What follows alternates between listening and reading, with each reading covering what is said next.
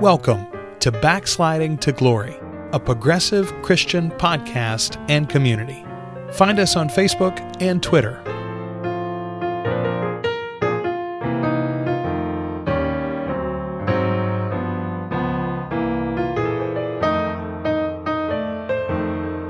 Welcome to Backsliding to Glory. We are your hosts. I'm Joel. I'm Megan. And we are backsliding to glory. And uh, we, we backslid right into a little hiatus we didn't tell anybody about. Yeah. Um, good good reasons though, lots of good reasons stacked on top of each other. First and foremost, there was a storm. Uh, there was a, a tornado that came through my hometown, which I believe we mentioned just in passing, but it it or maybe I've posted about it on social media, but it, it was pretty significant actually, and not only millions of dollars of damage, but you know, hundreds of homes that uh, have have really and hundreds of families, obviously thousands of families, in fact, that have had their lives pretty irreparably altered. Uh, now, the good news is that in general, this is a fairly affluent area, and the we really showed up. The town really showed up. Uh, a huge volunteer turnout in the days immediately following. The city responded in a fa- fabulous way, uh, and you know restored the power grid completely in in about three or four days, five days, I think total. Um, but it was for like seventy percent of the city's power grid it was a complete rebuild not a repair but like the, the, we had to put in a new pole and new lines and the whole nine yards. So it was a tremendous amount of damage done to the whole town. The infrastructure of the town was hit pretty hard. Um, and one of the downsides of that was that we couldn't record. I none of my machinery worked here without power or internet, of course.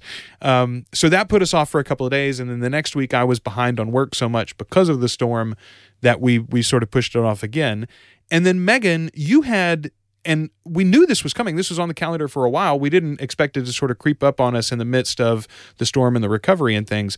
But but you had a exciting adventure that kept us out another week or so too. Um, tell us where. Tell everybody where you went. Yeah, I just got back from Cuba. Um, my church, First Presbyterian of Lafayette, has a sister church in Sabanilla, uh, Matanzas province, Cuba, and has had this sister church relationship for a couple decades. Um, and we went down to help them put in a water filtration system. Their town does not have clean water, it doesn't have any municipal water source, and people have wells, and the wells are 100% contaminated. Um, so, yeah, we took down the stuff. Uh, we're uh, partners with a an ecumenical, though started by the Pres- uh, Presbyterian ministry um, organization called Living Waters for the World. Which, if you have a church that's looking for something to do that is sort of missiony, but not uh, it's neither conversional nor short term. It's a long term relationship building kind of thing. Uh, it's a good one. I super duper recommend it. So I, I I'm so excited to talk through this like fairly in depth. Yeah. Because first first and foremost, this is not your first trip to to Cuba, right? No, we went in November um, to sort of uh, lay the the rails for this trip, um, and we kind of sped along this trip because there are some concerns about uh, the visa process with Cuba and whether or not um, Trump has cut a couple of the visa categories, uh, is increasing the um, he he's tightening the embargo. Um, Obama had loosened it slightly, um, so Trump's tightening it back up, and so we were worried we would not actually get visas to do uh, religious service work, um, which is absurd. And I will happily rant about that for a bit, but uh, but the point is, we we kind of sped things along and went as soon as we could to make sure they got this, um, so that we could bring in all the pump parts and all this stuff. So yeah. So let's start. Why don't we start with the some of the diplomatic side of things because the this is a story actually that I was very interested in. I I first heard about it, I guess, in a big way. I mean, I heard when there was the announcement made, "Hey, we're going to roll back some of the embargo and we're going to loosen some of the uh, strings that we have wrapped around Cuba's neck here." Um, and that that was a cool move I thought that Obama made towards the end of his presidency.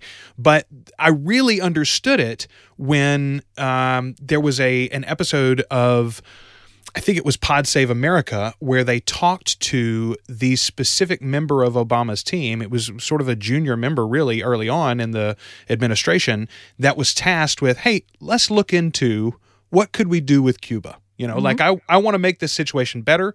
I don't know uh, as you know, this is Obama speaking. I don't know what all the entanglements are and what all the the the fallout would be if I made a big change. So do some homework. Tell me what are our options and what could we do that would actually make a difference for those people there and for Americans as well and for American industry too. Like that's another thing. This is yeah. a this was a great trade partner of ours once upon a time. Yeah. We've spent several generations now apart from them with this, you know, imaginary wall built between us and we've forgotten that. But once upon a time this was a great market for our goods as well as a, a, a great opportunity for workers and and and goods to import and all sorts of opportunities for cultural exchange. Dollars and cents, y'all. Mm-hmm. Never mind morality. Mm-hmm. Um, but the it was outlined like the process, the ongoing like negotiations that it took. Frankly, it took ill health too on the part mm-hmm. of the leader you know the the yeah. fall of castro really yeah. is what led to the sort of beginning of, of warming negotiations and like the ability for this to even make a move you said though that the church has had a relationship going back decades so what did that look like in a time where you know, only the criminals had cigars. so um, there have been religious visas uh, for quite some time. The thing was that there weren't commercial flights. Um, so you could you could take chartered flights to go visit Cuba and and get a religious visa. Um, and that's uh, how they did it. I think there was only it was mostly via mail though, or and via you know um, sort of paper communications. But I do know that that a small group from Sabanilla actually came to Lafayette at one point because um, at least one member of that group is still alive. Her name is Mercedes, and she is oh I don't want to get it wrong, but I, she's she's about ninety, um, and she's a retired chemistry professor and uh, total like just one of those people who you're like wow you are incredible. So she's still there. And she drank the first glass of water from our clean water system. That's beautiful. It was awesome. That's, that's well, and it's like, I mean, it's it it reminds me of the parable of, you know, a society will thrive when old men plant trees they'll never sit in the shade of. You know, yeah. she planted a relationship. She was part of the early stages of the relationship between yeah. your church and hers, your community and hers, and here she is in the twilight of her life getting to enjoy literal uh, fruits in some ways. Mm-hmm. Um, you mm-hmm. know, uh, so let's talk then about. Let's move to the needs of Cuba. You know, when I was growing up, especially, uh, Cuba might as well have been like sub-Saharan Africa or mm-hmm. something. It was mm-hmm. a place that was obviously without any um, anything to offer the rest of the world. Mm. First mm. of all, I mm-hmm. was sure that that was the case. Sure. Right. And more than that, uh, it was a place that had chosen a dictator. That was the mm. other thing in my mm-hmm. mind. This mm-hmm. was a place that they got what they deserved. Yeah, it's yeah, terrible yeah. there and they asked for it. That's yeah, what I had in my mind as a child growing up in, you know, North Louisiana in the 80s and the 90s. Here especially you know 40 years, 50 years, 60 years after what began as I now understand, really, in many ways, a people's revolution. There mm-hmm. is a mm-hmm. reason why that conception of they chose it is out there. Sure. Because in many ways, they're, they're in some ways they did, but sure. but th- what they chose is not what they got, and now what they have is not what they had either. So, mm-hmm. what is the status of the Cuban people and what do they need? What are they asking for? Uh, what do they want from communities like ours? Well, you know, it's uh, an island of what six million people, I think. So I think they probably have six million different stories. Um, but uh, the people I talked to, which was a fairly broad range of people in a fairly specific place um, over the past couple of trips and and in between, um, because we do have communication with them um, via WhatsApp and other, you know, even Facebook um, when they can get internet. They don't have great internet service. So they uh they have lots of problems, and they're after the Soviet Union fell, they um the Soviet Union had been their only real trading partner for a bit. Um, so they had what they call now they refer to it as the special period. They had, you know, major food shortages. Um, and there's a lot of talk right now that because of Trump, they're going into a new special period, and many people say it looks already like it's going to be worse than the last one. Um, so hopefully, we can, at the very least, find ways to convince our leaders that uh, they're actually human, and perhaps uh, trading food with them will not uh, hurt us in any way. That sort of thing. So there are food shortages already. Um, we actually brought a lot of our own food so that so as to not be a burden. Um, and I would definitely recommend looking into that if you are considering any mission work there or or service work or just a visit. Um, yeah, they they have excellent education, uh, pretty good healthcare. They have universal healthcare, but they don't have like syringes and IV bags and uh, medicine. so they have all these doctors and all these hospital beds and nothing to actually do for a person. Um, so that's a challenge. It's just, you know, embargoes hurt vulnerable people. They don't hurt the government. If anything, they make people more dependent on on an authoritarian government in a way. You know, if if our goal with the embargo is to get people to overthrow the government and reinstate Bacardi as the corporate leader, um, it's not going to happen because the government controls the rice and the chicken. So people are going to, you know, not go out of their way to disrupt uh, the their source of food. Um, is my general read on it. I think if we if we really want to increase freedom in the world, um, you know, I think increasing uh, actual interaction is a better way to do it. I think you're 100% right. And even as a even as a kid, even as that conservative kid, and I'm telling you that that story that vision that I had of Cuba or that I understood of Cuba, mm-hmm.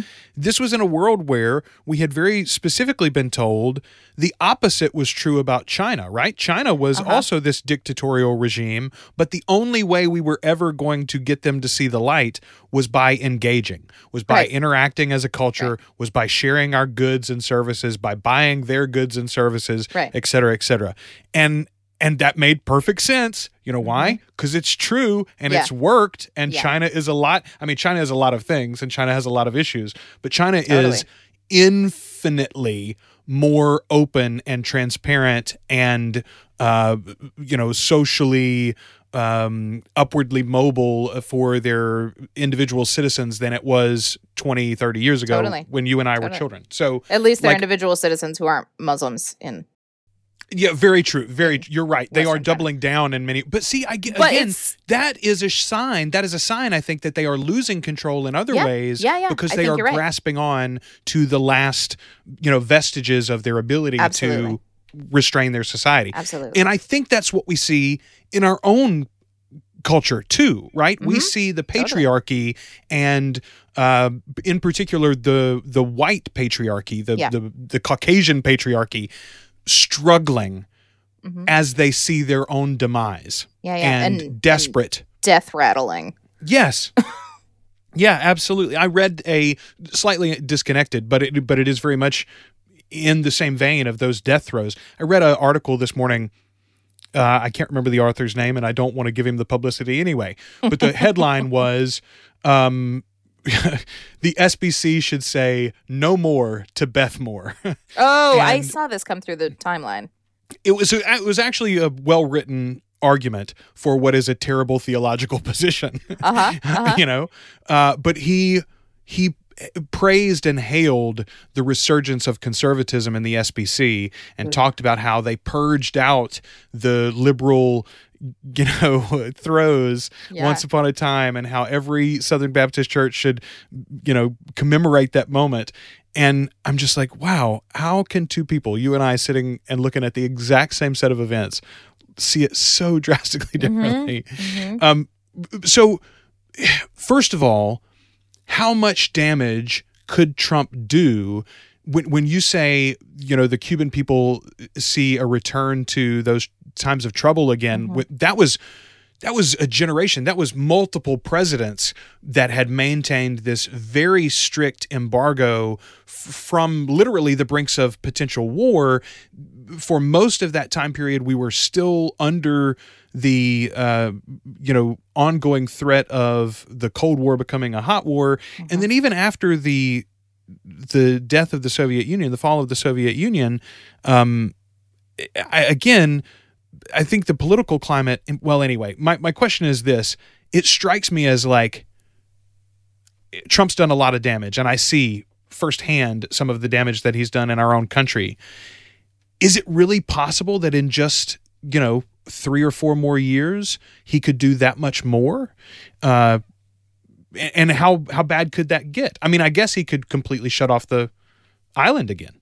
Yeah. So one of the things he did, um, there are a couple things that are big, um, but one of the things is that he has capped remittances, which means people can only send now uh, a thousand dollars every. I forget if it's every three months or every four months um, to their relatives in Cuba. Um, remittances from the U.S. have are to some degree kind of a lifeblood of the Cuban economy. They don't really have much as far as goods. They don't have much to sell. Um, so just basically just cash coming in from elsewhere is what kind of keeps them going. Um, which is obviously a problem. And and you get it's very interesting. I had some discussions with younger Cubans who totally they totally have the same like millennial versus boomer thing. Like our parents screwed everything up. just in a different way. Um, so but the the lack of remittances is going to be what really hurts because it, it means that no money will flow in, which means that they won't have any way to buy goods from the countries that will trade with them. Because right now, because nobody will give them credit anymore because it's sort of well known that Cuba just doesn't have anything.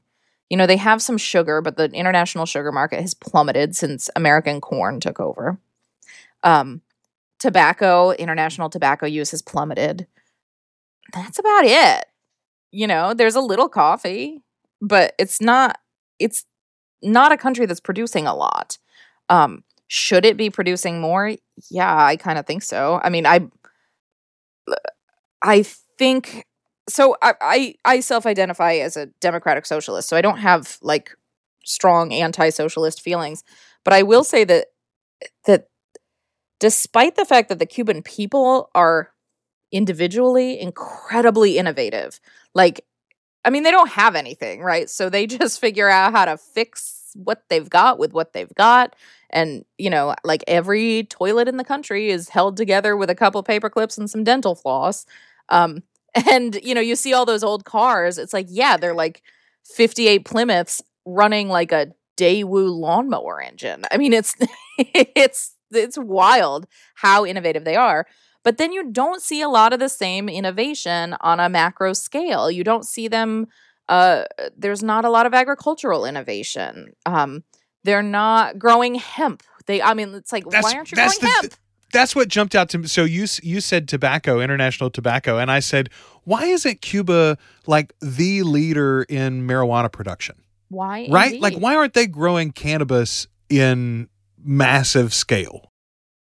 I mean, I would think that there would be basically zero like cultural issues like in america for instance louisiana should also be a, a giant cannabis producer but we have yeah. a cultural like moral bias against that so there's a reason why yeah the, we the, only have we only have drive-through daiquiri shacks. Right, our right. Morality.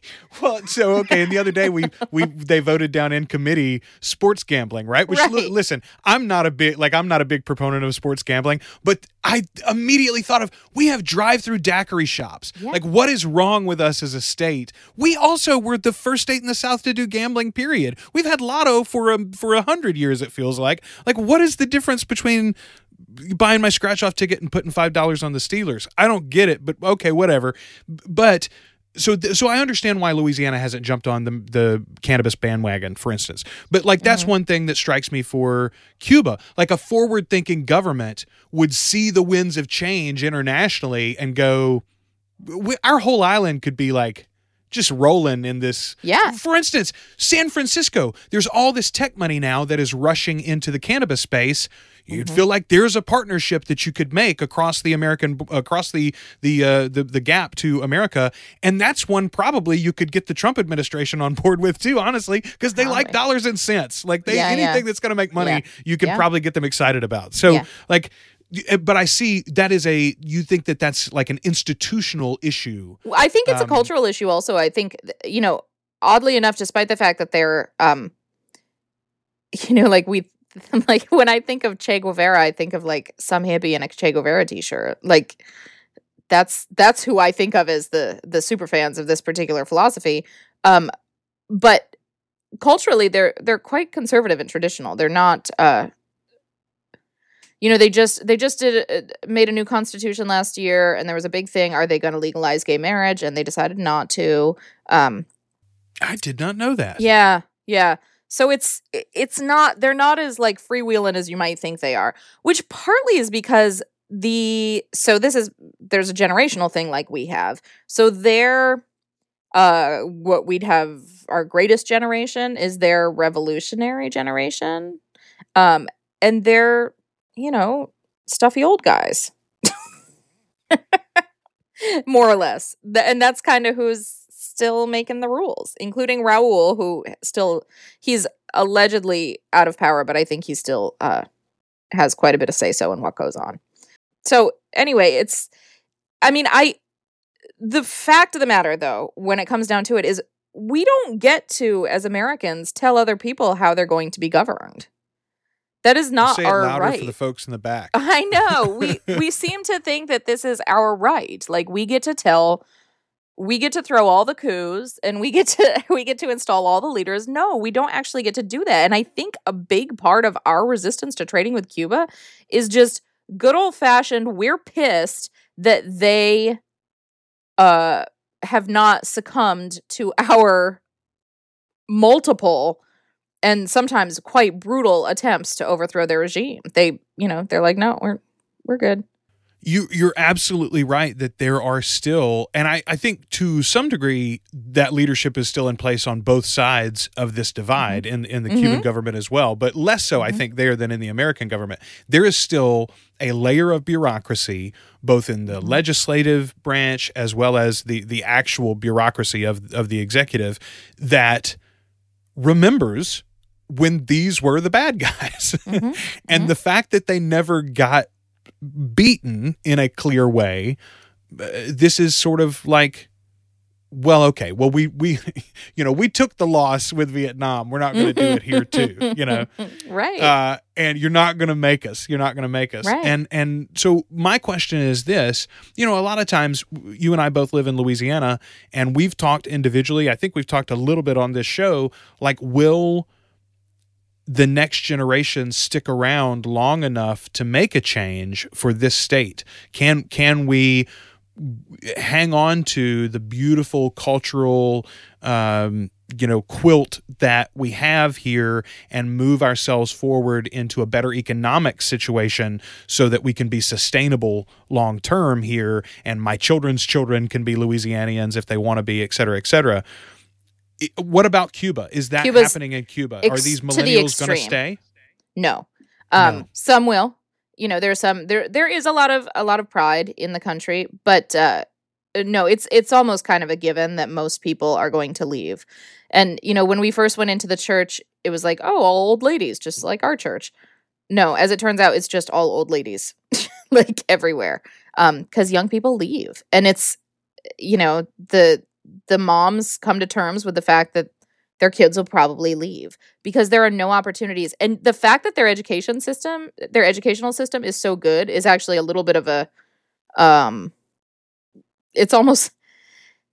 I don't know exactly how to say this without sounding horrible. Um, but if Like- it was worse more people would stay Yeah. So people Yeah. have these educations and they're like, oh, yeah, well, I have a master's degree in uh, chemical engineering. What do I do? Nothing, because there are no jobs and there is nothing to do. So they leave. Um, so it's it's a little different from Louisiana in that regard. Uh, but but it is a real problem. You have this this highly educated young workforce that just goes to Western Africa or Europe or sometimes the States or Canada or um, Mexico, Brazil. There's a diaspora, and um, you know, I think I think they the thing about Cuba though is they love it. They love Cuba, which of course they do. It's amazing. So you see them leave and every one of them leaves with a broken heart, I think. And but what choice do they have, you know? Um so the the interesting thing to me is will it be you know in in 50 years 100 years will we be talking about an international um, impact on the culture for the Cuban diaspora like we do currently for the Irish diaspora. That's what I was just Mm, thinking of. Interesting. You know, the, interesting. the the um the Irish people were subjected through famine to a very similar Mhm. situation and were Mhm. cast about the world. Mhm. Um, but the Irish, like, I wanted, to, I almost said race. It's not a race, but the Irish nationality, the Irish, you know, um, identity is Mhm. much larger than the island itself has ever been. Uh, and I think in some ways, Cuba might end up in that exact same position. and you see some of that already. I mean, if you've been to Miami, it's it's Yeah. Oh, it's it's, as Cuban as Cuba. Yeah, yeah, Yeah. it totally is. Um, and what's interesting, there is an interesting thing, which is that the so Cubans feel the same way about their Floridian relatives that, all of us do about Florida. they um that they there's a real recognition that um that Cuban Americans in Miami and their voting habits are largely to blame for misery in Cuba, which is a dichotomy that people have a really hard time understanding. I have a hard time understanding it. Um, these same relatives who send remittances uh, also vote largely for Republicans. Um, Democrats are convinced, I think, that they can win. You know, the Electoral College is largely at play here. Democrats are convinced that they can win the hearts and minds of these, whatever, 50,000 Miami Cubans and solidly win Florida. So Democrats have been tough on Cuba for no apparent reason. Um, it's uh, it's a weird thing. It's a weird thing. Well, it's it's strange to have I mean America is unique in the world in for lots of reasons, but in particular we're unique because of our borders. The fact that we only really share borders with two countries and because of that we've had this historical insulation from any interaction. Every every other country in the world has lots of long, strange, tangled history with its neighboring Mhm. countries, right? Mhm. America just doesn't. We because the other the countries beside us. First of all, Canada was a Commonwealth and and just a, a, a territory of of uh, Great Britain for a large part of our history until we were sort of both settled reliable neighbors and Mexico was such an inferior power uh, once its independence was gained that it wasn't really an issue Cuba is unique in that they are incredibly close. And yet, because of this uh, history with the Soviet government, we have them as a perceived, if not actual, you know, uh, nemesis, Yeah, like an yeah, actual yeah. villain right here on our borders. and we we um it's just so it, it- part of the thing that's so fascinating to me is that we are fully willing to trade with Saudi Arabia who dismembers journalists and is causing a literal uh, a literal genocide in Yemen right now. Um, we're fully there are really bad guys who we and we have babies in cages for Christ's sake. I mean, there are literally kids dying in government custody in the US right now. So so anybody who's sitting at home saying, "Yeah, well, the Cuban government is bad," like save it. yeah. Yeah. Save it. I, the hypocrisy is thick, my friend.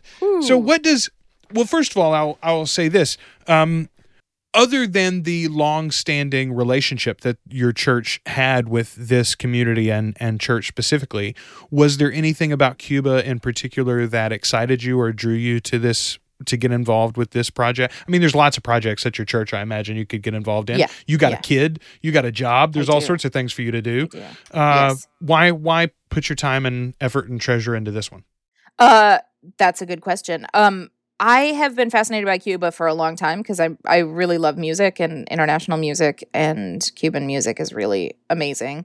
Um, I also have been fascinated for quite a while with the the fact that New Orleans and Cuba were tightly connected for centuries and then just suddenly that door slammed and it's really interesting. I one of my favorite books about louisiana is ned Sublette's book uh, the world that made new orleans. Um, it's just a really great book about the sort of context of how of like what was happening in the world as new orleans started to exist and um, and the early years and what trading looked like and what uh, you know extreme very detailed specifics of of the history of enslaved people in New Orleans and where they came from and um and just it's just really interesting but it's hugely about Cuba as it turns out because New Orleans and Cuba there used to be there literally used to be before they invented shipping containers like that you'd pick up off a ship with a crane um there were trains and the train tracks ran right up to the edge of the wharf in New Orleans and you'd drive the train on and then they'd go to Havana where there was another set of train tracks and they'd drive the train off. And there are still old trains like rusting in Cuba that say, you know, New Orleans on them. So I'm fascinated by this uh, this interaction between New Orleans and and and Louisiana in general, the the Gulf Coast of Louisiana and Cuba and what it means to just slam a door like that on two places that both have suffered pretty significantly since that door was slammed. And the link for that book, by the way, is in the show notes. I just went and saved that my uh, myself so that I could uh, get a copy of it later. That it's sounds like a really good one. so good. It's really fascinating. It's just and it's just really well written and fun to read and um, lots of like, oh, that's why kind of moments. what uh, what would you say to someone that says, "Okay, I also have an interest in Cuba for whatever particular reason in my own life. This sounds like the kind of thing, you know, sometimes the spirit just speaks to you, right? Like Mhm. sometimes the the guy on the street corner asks for some change and it doesn't speak to you that day or you don't have the change. Sometimes you hear the ask and you think, this is a thing that I'm supposed to do Mhm. if you're hearing that as uh, you're hearing about Megan uh, talk about this, Megan, what what is a way for them to get involved, uh, particularly if they wanted to spearhead an effort from their church or their community or their organization? Well, I cannot highly enough recommend the Living Waters for the World organization. Um, I think we could probably put the link to them in the show notes.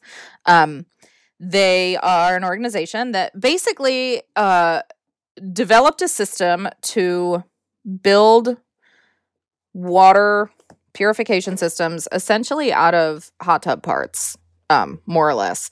Um, so and has developed this sort of modular system and a similarly modular curriculum for teaching people how and when to use the water because when you have a limited water supply you need to make sure you're using it to actually um, maximize the health benefits of purified water they have installations throughout the world um, lots in central america uh, and then also in cuba uh, west africa um, but your church can totally do this. If our teeny tiny little Presbyterian church, I mean, we have like 100 members and not much money. If we can do it, you can do it.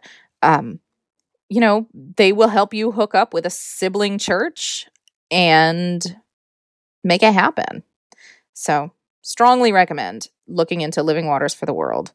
Um, and if you, even if you don't want to, don't want to do all that, it's a worthy organization to to support. So if you're looking for a Facebook birthday fundraiser or something, they do they do a really good they've done a really good job um, and i think we'll probably have a show about this at some point but just sort of rethinking mission to make it more partnership focused and less uh, helicoptery and toxic and um, you know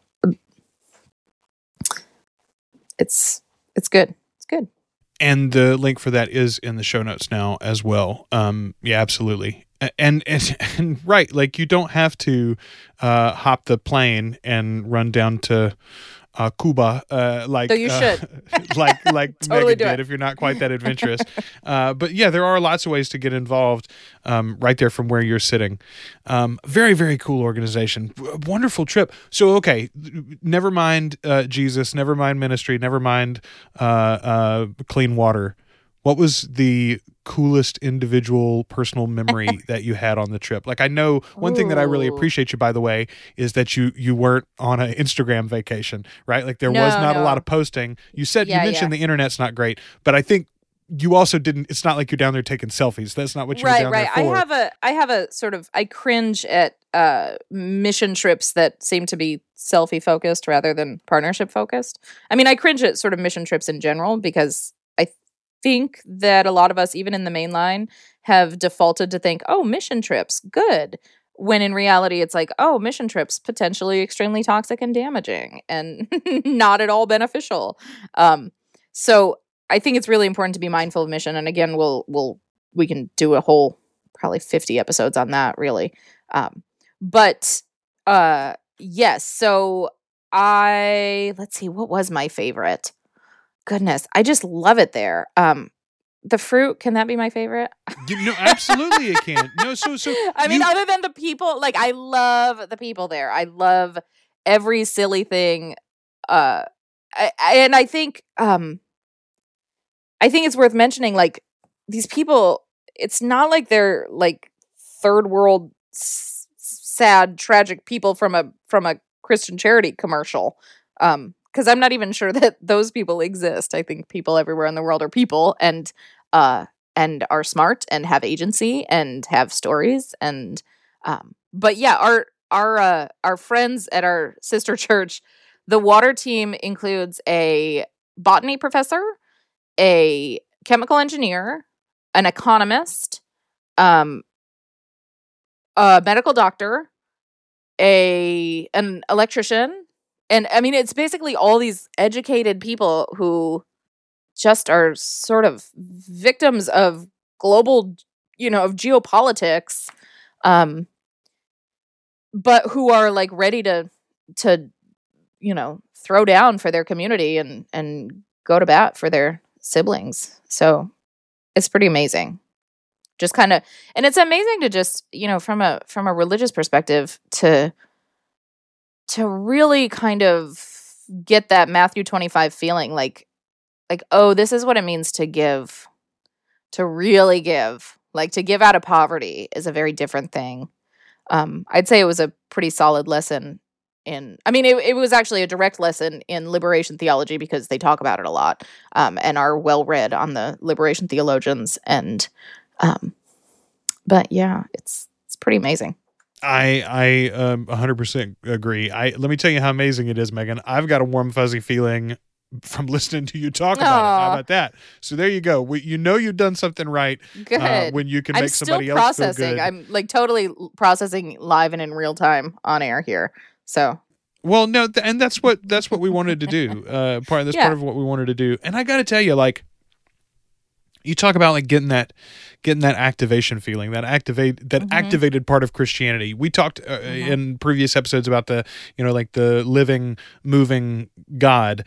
Well, this Mhm. is the living, moving Christianity. Like Mhm. the the sitting and the pondering uh, who God is and and what uh, He or she wants from us is one thing. Theology, theoretical uh, consideration of the you know ways of the universe. That's part of what we do.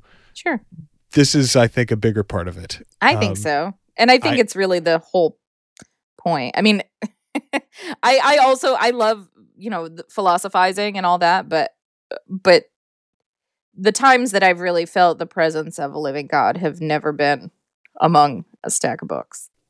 Well, and it, I it, love uh, stacks of books. Don't get me wrong. I love them.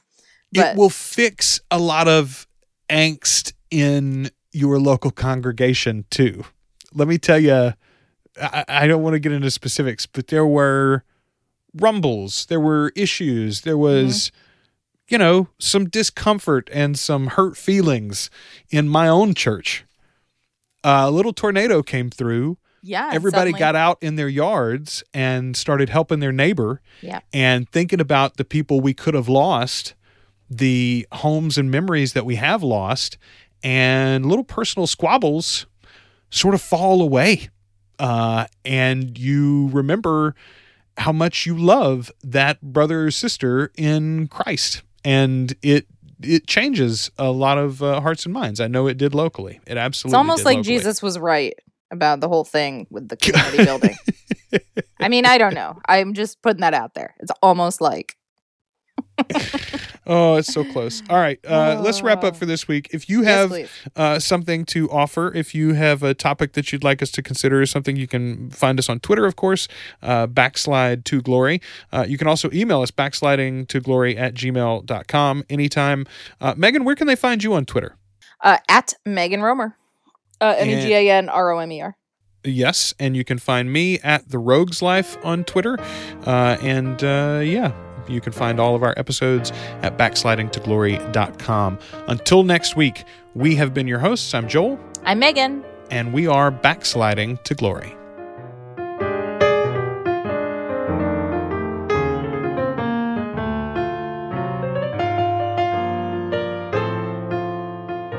If you know someone who would enjoy backsliding to glory, please share the show with them today and send us your comments and feedback. Backsliding to glory at gmail.com or find us on Twitter, backslide to glory.